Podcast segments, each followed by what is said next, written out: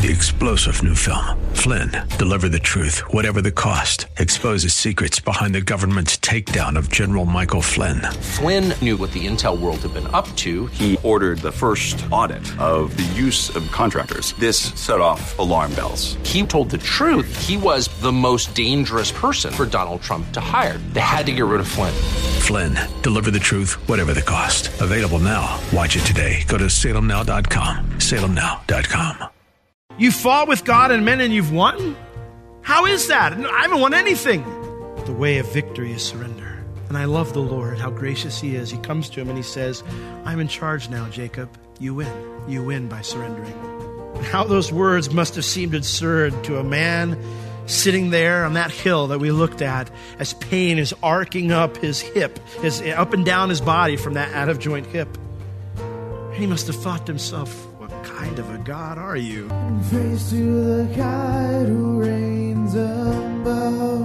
Loaded question when the Lord asked it. What's your name? It was Will. No, no, no, no. What are you known by, Jacob? And for him, his name fits his life perfectly. I can almost imagine Jacob kind of slumping down and saying, Jacob, heel catcher.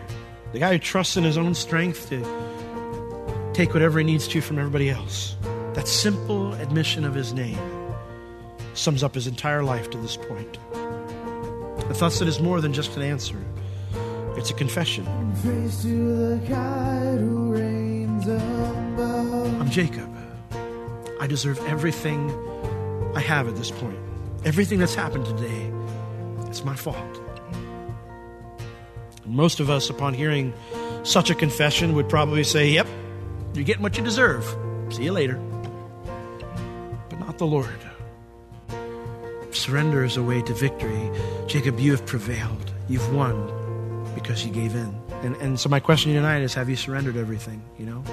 Have you come to that place where you say, Lord, I yield everything to you? Everything to you. Hello, and welcome to In the Word, a ministry of Calvary Chapel of Orlando.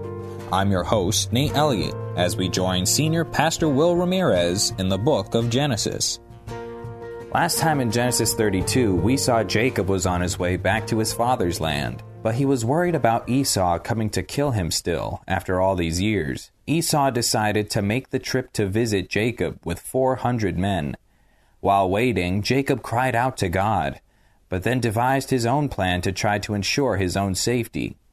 That night, a man came and started to wrestle with Jacob. We will pick up here with Pastor Will in Genesis chapter 32, verse 24 there he is. Verse 24 comes and says, And Jacob was left alone. Semicolon, which again, he's there alone for a while. Now, I don't think Jacob's about to cut and run. He had done that before, though. So I don't know. It's possible he sends everybody off and he thinks, if I could, man, I could just go right now and get away. Because that's what he'd done in the past, right? I don't think he's going to do that because his prayer for his family, his concern for his family, and his prayer seems very sincere. You can take the, oh, good, you got it off, okay. Uh, but it was an option to just cut and run. And while Jacob wrestled with whatever options he was contemplating, maybe I can try this. No, it's not going to work. Maybe I can try this. At that point, God says, enough is enough. It's time for a cage match, bro. You know, I'm done. We're done. We're done contemplating. We're done scheming. And so notice it says, there wrestled a man with him. It does not say, and Jacob wrestled with man. There are those who try to take this passage and spiritualize it, spiritualize it and say, Jacob wrestled in prayer with God. Listen, no, no, no. Jacob does not initiate this conflict, okay? He is sitting there, you know, in, in, the, in the thinker pose, you know, go, what do I do? And all of a sudden, somebody comes crashing out of the bushes, and I don't know, oh, I don't know, maybe doesn't, maybe they, maybe taunts him at first, I don't know. You know, maybe he said something about his mom, I don't know. But he, he comes out, and, and, and at some point, they start to tussle. They start to fight. They start to scrap, okay? And the initiator of the conflict is God, okay? and there wrestled a man with him until the breaking of the day. The implication of those words that all of a sudden there came this man that wrestled with him is that Jacob wasn't expecting it. Jacob was not expecting it. Now, who is this man? We know from Hosea 12, which we'll get to in a moment, that it says it was an angel, but Um, obviously, many times the Lord is referred to as the angel of the Lord in Scripture. And so, most likely, it's the Lord Jesus himself, since the Father and the Holy Spirit don't manifest in human form. Uh, but Jacob doesn't know that at this point. He doesn't know who he is. All that he knows is that he's in a fight for his life. And you know, the truth is, we're all in a fight for our lives. But sometimes we're fighting against the one who desires to take care of us. And so, when we're doing that, God will initiate a conflict in order to get our attention so that we can start fighting the right way. See, Jacob isn't going to think his way out of this one. If he could sit there all night long, but that sun's coming up and there is no answer forthcoming. So he can sit there all night. He isn't going to think his way out of this one no matter how hard he tries. There's only one way out, and that's trusting the Lord to keep his promise. Period. One of my favorite Bible teachers said, God wanted all of Jacob's proud self reliance and fleshly scheming, and he came to take it by force if necessary. The Lord loves us enough to do that sometimes. Unfortunately, though, Jacob is a bit stubborn, and they wrestle till the breaking of day, till the dawn is just starting to come up. Verse 25, and when he, that's the man, this is the Lord, saw that he prevailed not against Jacob, he touched the hollow of his thigh, and the hollow of Jacob's thigh was out of joint as he wrestled with him. So, God injures Jacob here. Now, it mentions here when he saw that he did not prevail against him. Listen, God could crush Jacob at any moment. The fact that he touches his thigh and takes out a joint proves that, okay? The point was, God wasn't there. His goal was not to defeat Jacob. His goal was to get Jacob to yield willingly, right? To say uncle. That was the, the goal was to get Jacob to say uncle, not pummel him into smithereens. But Jacob isn't yielding. And so God had to make the situation worse. And so he touched him. The word there means to strike, usually with violence. God had held back to this point. All night long, God had held back. But now, with time running out, he doesn't. And it leaves Jacob in a worse spot than he was before, right? Because now he can't even cut and run. Now he can't even fight. So, verse 26 He, that's the Lord, said, Let me go, for the day breaks. But Jacob said, I will not let you go, except you bless me. Now, God isn't a vampire. It's not like the sun comes up and he's got to get back home, okay? You know, that, that, I, you know, we read this and you're like, ooh, what's that? You know? He's not worried about the sunlight. In fact, I don't think the Lord's using it in a negative way. I, I think it's, it's really simple. You know, he takes Jacob's hip out of joint, and Jacob is holding on for dear life because he's got nothing left. And the Lord says to him, Jacob, you need to let me go because your day is here. You have a meeting. Your time's up. He's reminding Jacob that the day he's been worried about is now here. And despite all the striving, all the conniving, and even the fighting, he's lost. You've lost, Jacob. And at this point, Jacob bursts into tears and begs for a blessing. You say, I read this and it doesn't sound like that at all. Well, turn over to Hosea chapter 12 with me, referring to Jacob. Hosea 12, verses 3 and 4. He took his brother by the heel in the womb, and by his strength he had power with God. That's a bad translation. Uh, it means just that he struggled with God. We get the impression sometimes that Jacob overpowered God. Not the case. The word there to have power just means he struggled with him, he fought with him.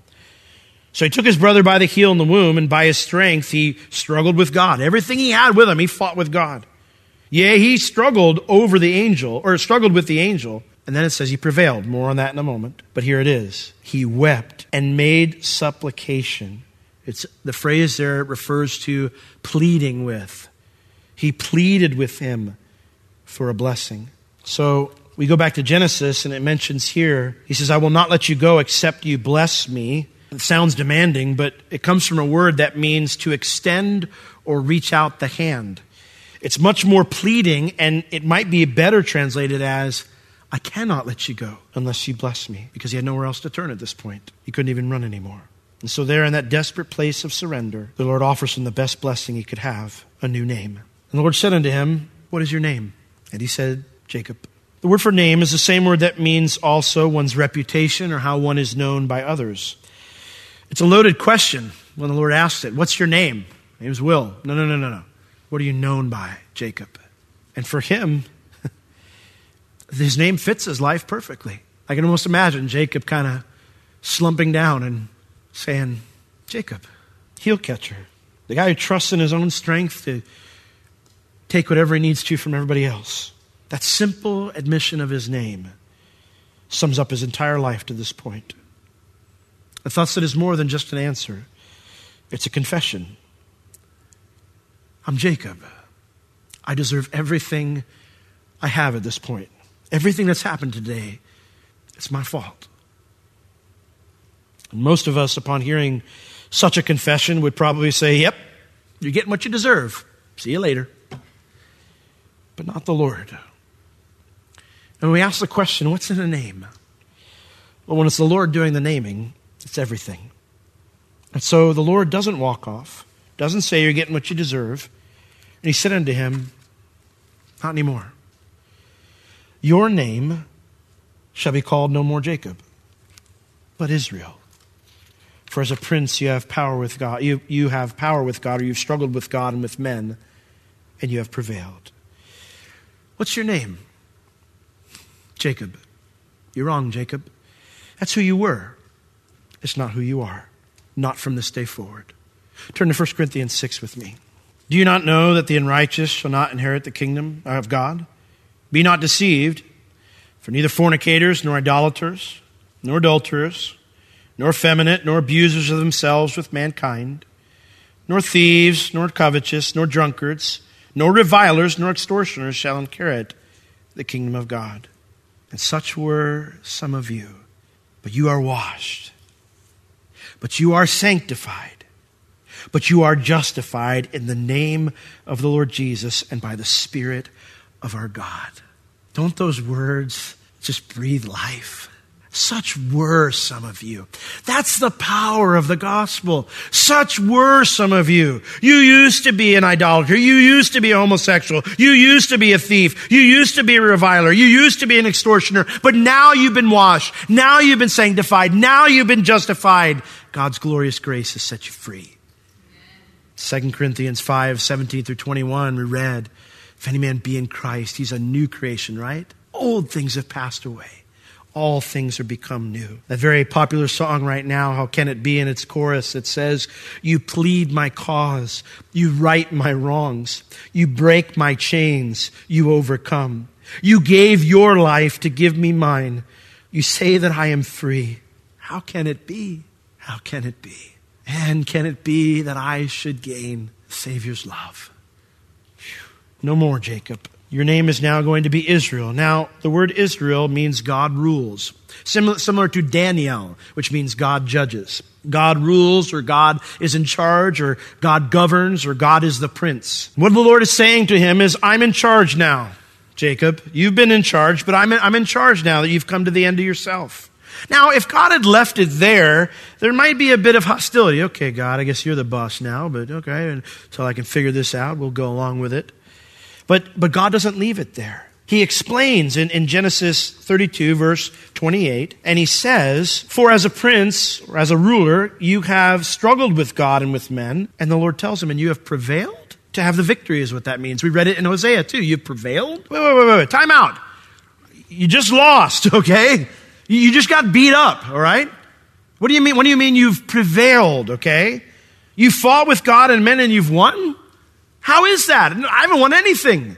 But the way of victory is surrender. And I love the Lord, how gracious He is. He comes to him and He says, I'm in charge now, Jacob. You win. You win by surrendering. And how those words must have seemed absurd to a man sitting there on that hill that we looked at as pain is arcing up his hip, his, up and down his body from that out of joint hip. He must have thought to himself, What kind of a God are you? I win, can't walk. It seemed almost too good to be true. And so Jacob asks, verse 29. And Jacob asked him and said, Tell me, I pray you, your name. What are you like? See, his dad knew him, his grandpa knew him. Jacob never knew him. Isaac had seen him on the mount when he was going to be offered. Jacob had never seen that. Saw him in a dream, and that was about it. But here now, the Lord is face to face with him. He's like, Who are you? What's your name? What are you like? Because this sounds crazy to me. Are you really this good? And God's response? he said, Why, wherefore is it that you do ask after my name? you know, what's you, tell me, pray you, who are you? And the Lord says, Why are you asking? You already know the answer. And you know, God's response to him is so deep. I could spend two or three weeks just on this verse alone because there's so much here.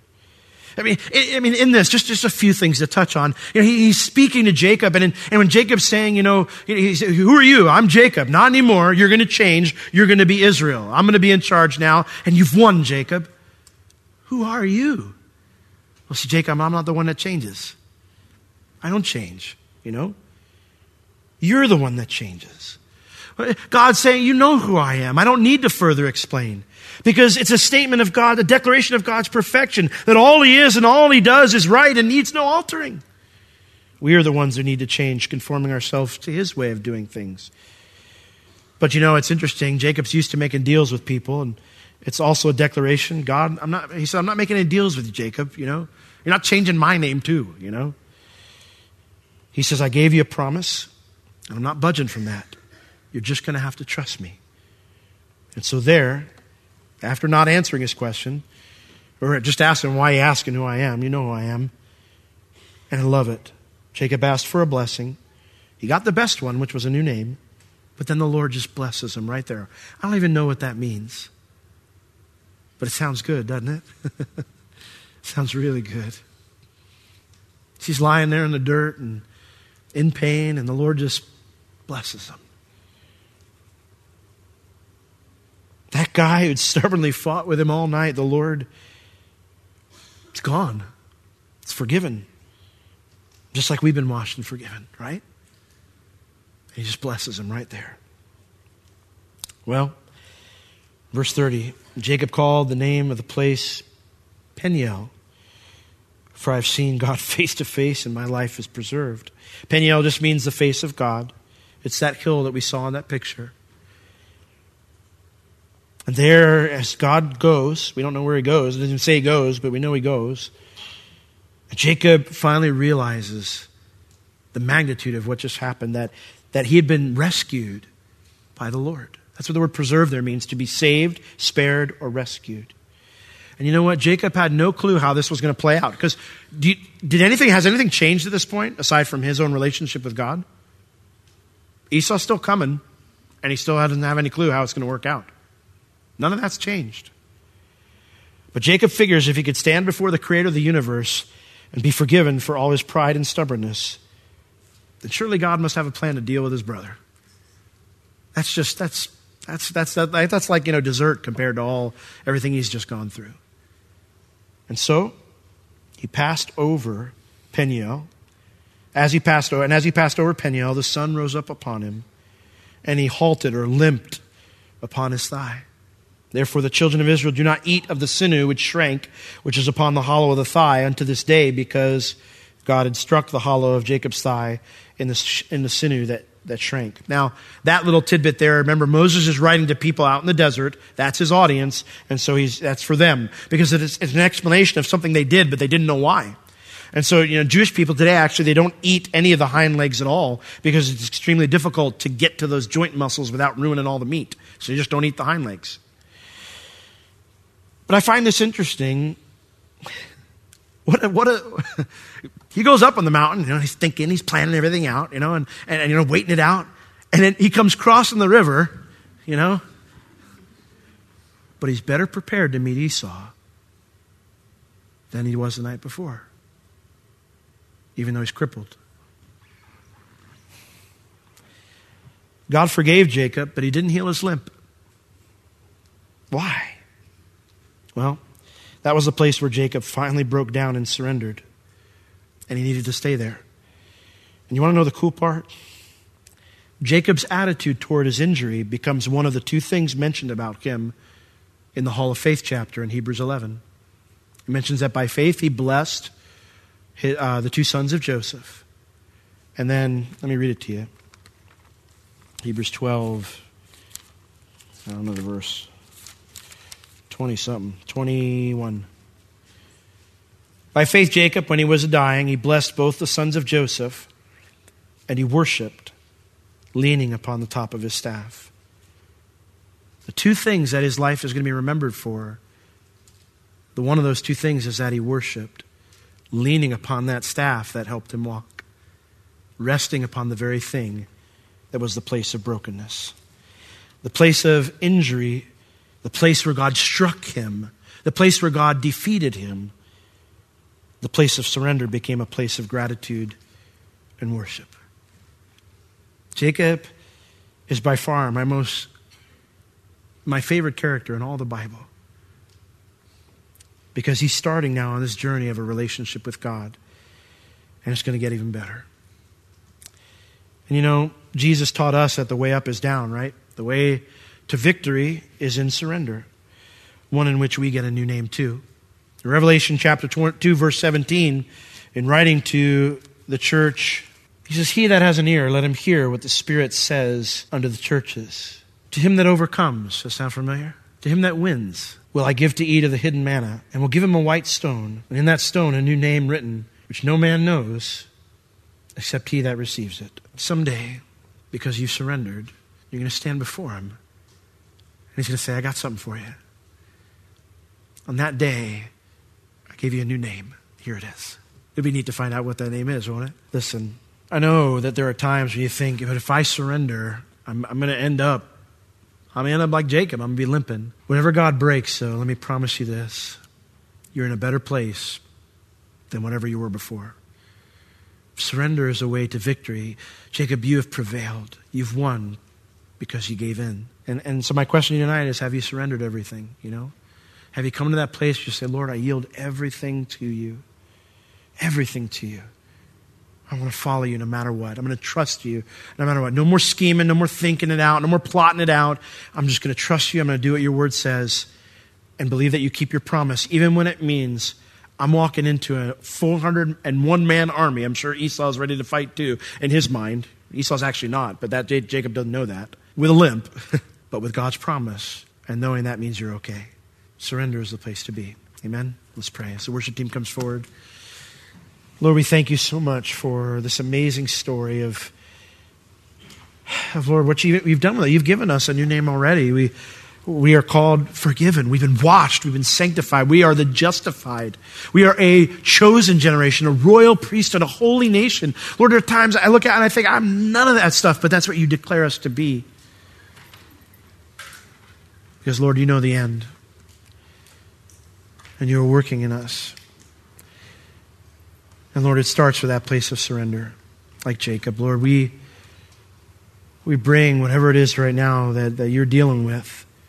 Maybe even on just start, we maybe we've never come to that place where you say, Lord, I, I'm done.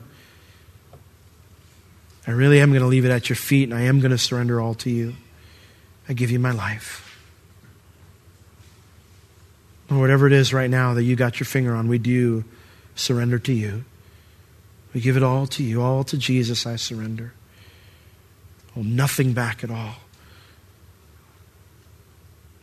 We give it to you. In Jesus' name, amen. Jacob can say he wrestled God and won because Jacob surrendered. This is how we can have victory in life, surrendering to God's will and purposes. God is looking to bless you and to give you more than you could ever imagine, but you must surrender to His will. Till then, we are just wrestling God. God will not destroy us, but He will let us continue till we wholeheartedly and obediently surrender to Him. Don't waste your time. Surrender to Him, and He will give you the victory. But if you have questions or would like prayer concerning this or for anything at all, please reach out to us. You can reach us at Calvary Chapel Orlando at 407 523 0800 during our office hours Tuesday through Friday, 9 a.m. to 5 p.m. This has been In the Word with Pastor Will, a ministry of Calvary Chapel Orlando.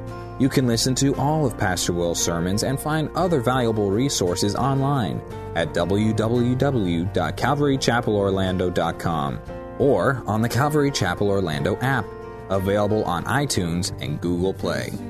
Thank you for joining us today. We will see you next time as we continue to learn, walk, and live in the Word.